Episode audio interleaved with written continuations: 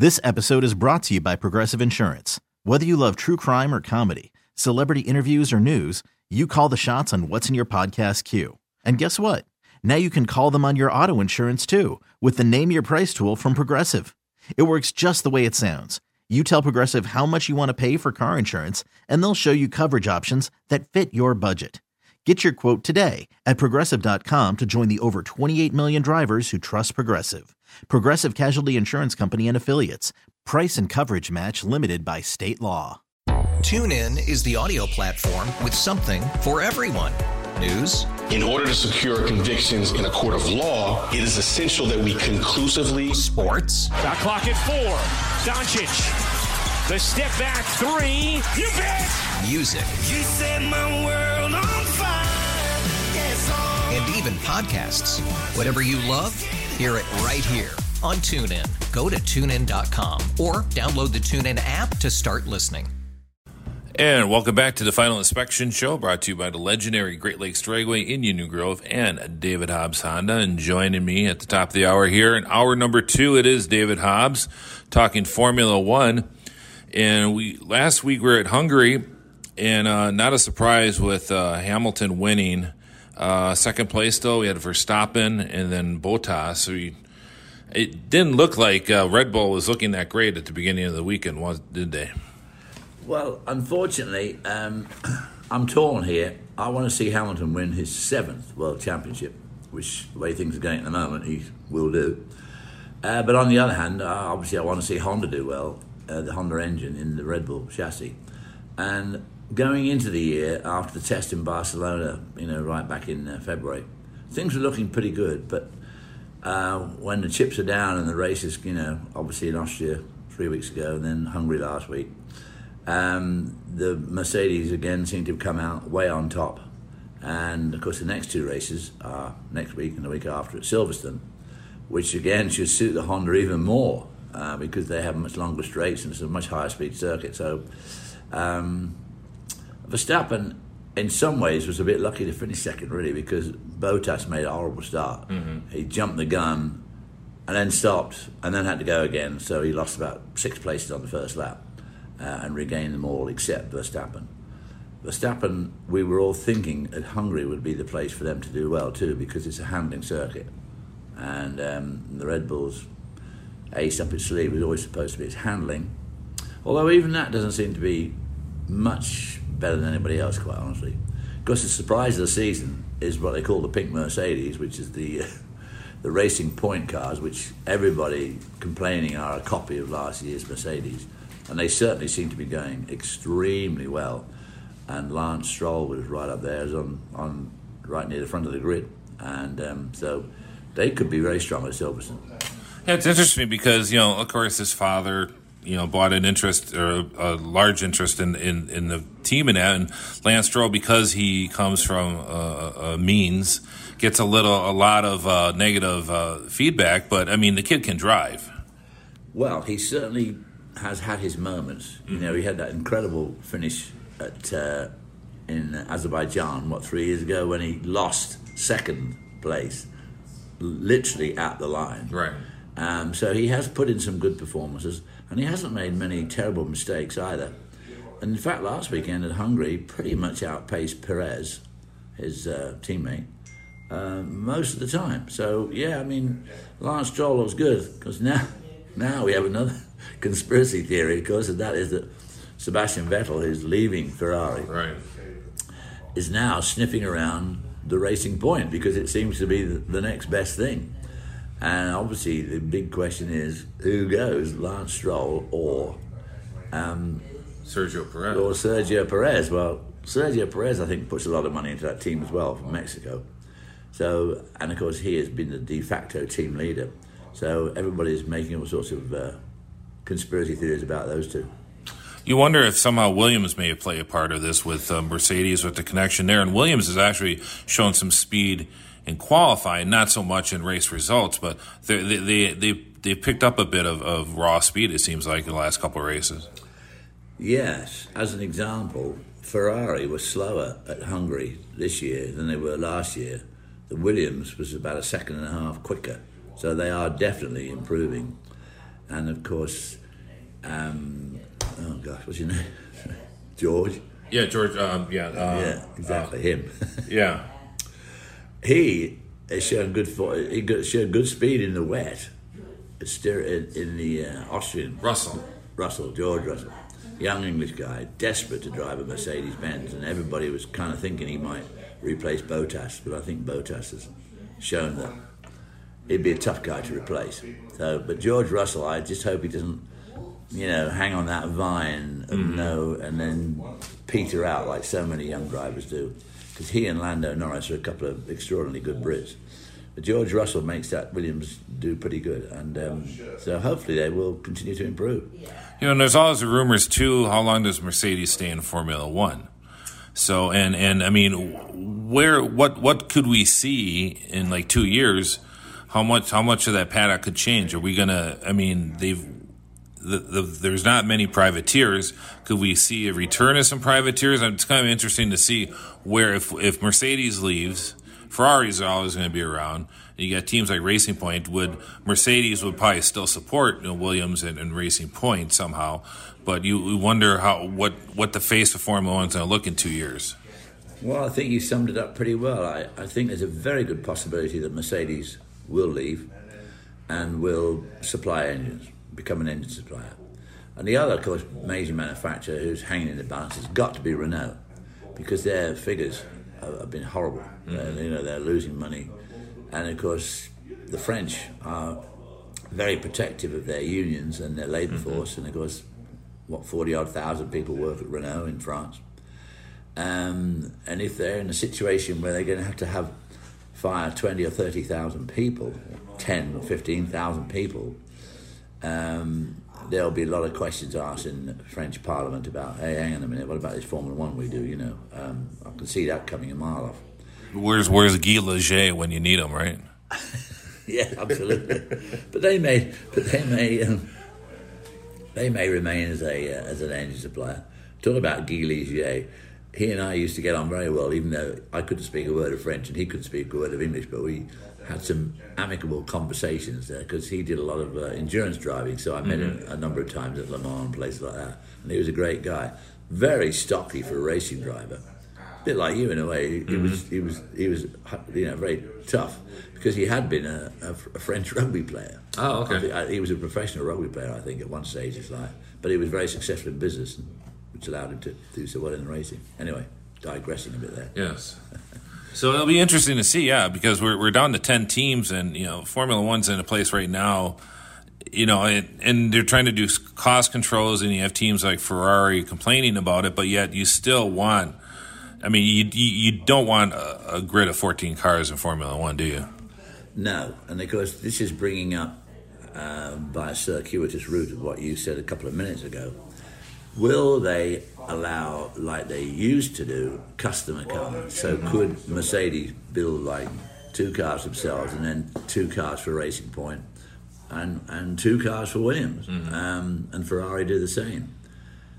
Formula One purists, of course, say this destroys the whole objective of Formula One, which is to construct your own car. Everything has got to be constructed by you. Um, and in Ferrari's case, the engine too, and in Mercedes' case. Um, but I think those those old goals are just a little bit out of touch these days economically, and uh, I think we may see a reversion to to customer cars from manufacturers. And I mean, let's admit it. I mean, you look at even in the '70s, there were a lot of customer cars. McLaren supplied cars, uh, and and March supplied a lot of cars in the '70s to Tyrrell. I mean, Tyrrell was going back and forth between Matra and, and March and other cars. So, I mean, it, there's been a precedence for that, hasn't there? Oh, very definitely. And of course, a lot of people look at the 70s as the golden era of, of, of Formula One.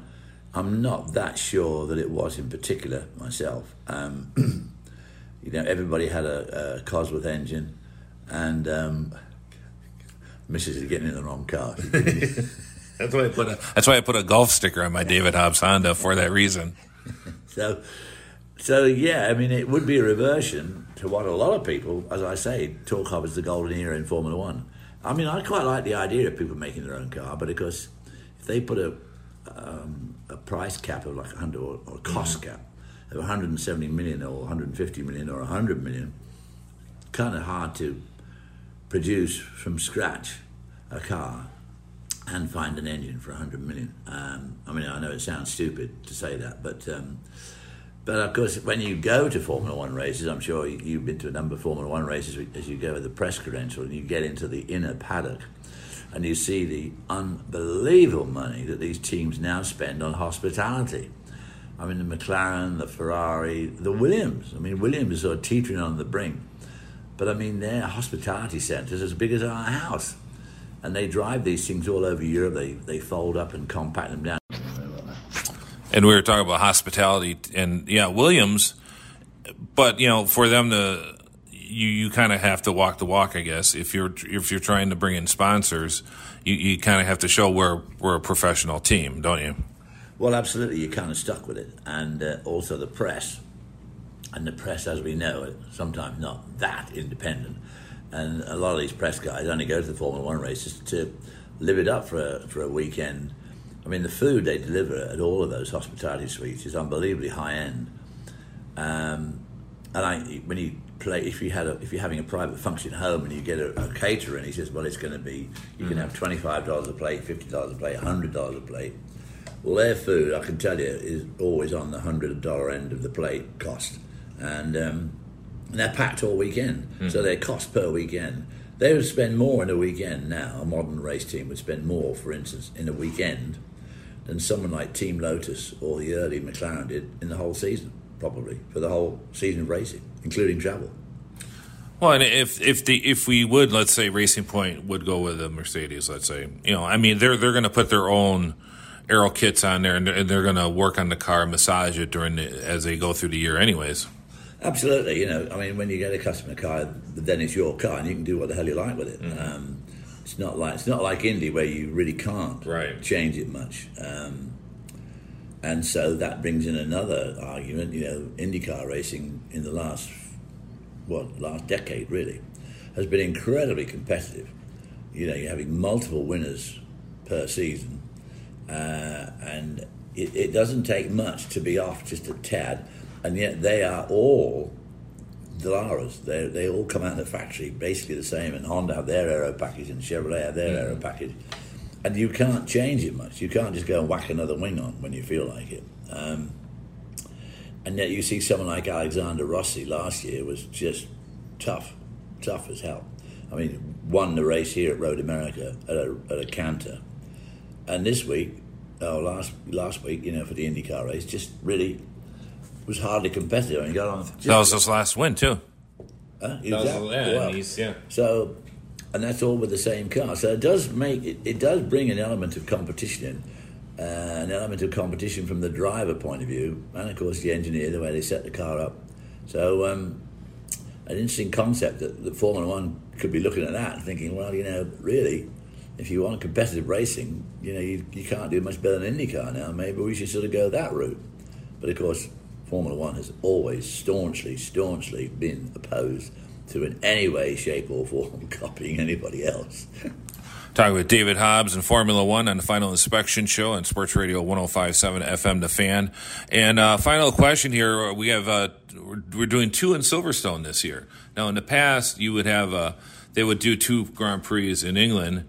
One would be the British Grand Prix, one would be the European Grand Prix. That was kind of their way of getting away with that back in the day. They do a Brands Hatch and uh, Silverstone, but we're doing two two in a row at, at, in uh, England. Uh, and as far as I know, that's the first, correct? Absolutely. Uh, same thing in Austria when they started. Um, and two, yeah, as you say, at Silverstone, which, you know, I'm a member of the British Racing Drivers Club, I've been now for 60 years, and um, they own Silverstone. And I mean, they are just really big time hurting because you've got this vast, you know, eight or 900 acre facility where nothing has happened, you know, since March and um, it's, it's a tough nut to, to swallow, crack, whatever you want to do. Uh, but of course, there still there still will be no spectators. So I'm not quite sure the financial arrangement, but obviously I'm assuming that Liberty Media, who own Formula One, uh, must be paying the um, the racetracks out of their TV revenue to um, um, to put these races on with no with no crowds. So um, again, a big difference to here, where you know Road America, the crowds are allowed in this weekend at the vintage races, and then of course next weekend for IMSA. Um, but in England, it's still you can't have any spectators at, at sporting events. So it's going to be interesting, but. Um, judging on form so far, it should be a Mercedes weekend. It really would. I just can't see how it won't be. Yeah. It certainly has been in the past uh, with Hamilton just dominating that, that, that Grand Prix. Then we go to Spain, uh, then a couple of my favorite tracks, Spa, and then Monza and, and Italy. And then, uh, were you surprised when they announced in Russia as the finale? I was very surprised, but of course, it goes through now. Imola is going to have a race now, I believe. Oh, did they add that? Okay. They've just added it this week, I believe, Imola, um, because I've seen on the Twitter sphere a lot of uh, great to be back at Imola, where they had a Formula One race. Week. But that was the same. That was the same as England. How Italy got two races. Right. They got the Italian Grand Prix at Monza. That'll be the European Grand Prix. Well, it'll be the European Grand Prix or the was it the uh, San San Marino? Marino, yeah. And Bob Varsha and I, when we were doing the TV for um, ESPN thirty odd years ago, we went to San Marino, which is a principality set right in the middle of Italy there, um, and uh, it was. It's very small. I mean, about the same size as Elkhart Lake, and uh, on, a, on a big hill. So, I don't know what they'll call the race this year, but um, that'll be that'll be interesting to see the Formula One cars back there. Certainly will. David, we certainly appreciate t- taking time out of your busy weekend here up at Road America for the uh, WeatherTech Brian Redman Vintage Weekend. And uh, for those coming out tomorrow on Sunday, you'll be able to see David handing out some uh, awards and trophies and whatnot. So come on out. And of course, we have the the uh, the Shadow. Shadow is the is the featured mark, and we have uh, Hall of Fame driver George Follmer out there also. And uh, just it's it's a great way to see uh, almost. I think they have ten Shadow racing cars to see them not only in the paddock but also in on the track too. So come on out to Road America this weekend. A lot of fun, and uh, thank you, David, for coming on the show. Well, thanks for having me again. And uh, make sure, don't forget, check out davidhobbs.com for all the finest in new and used vehicles, certified used Hondas too at davidhobbs.com. And we'll be back after this on the final inspection show brought to you by the legendary Great Lakes Dragway and the aforementioned David Hobbs Honda. This episode is brought to you by Progressive Insurance. Whether you love true crime or comedy, celebrity interviews or news, you call the shots on what's in your podcast queue. And guess what? Now you can call them on your auto insurance too with the Name Your Price tool from Progressive. It works just the way it sounds. You tell Progressive how much you want to pay for car insurance, and they'll show you coverage options that fit your budget. Get your quote today at progressive.com to join the over 28 million drivers who trust Progressive. Progressive Casualty Insurance Company and Affiliates. Price and coverage match limited by state law.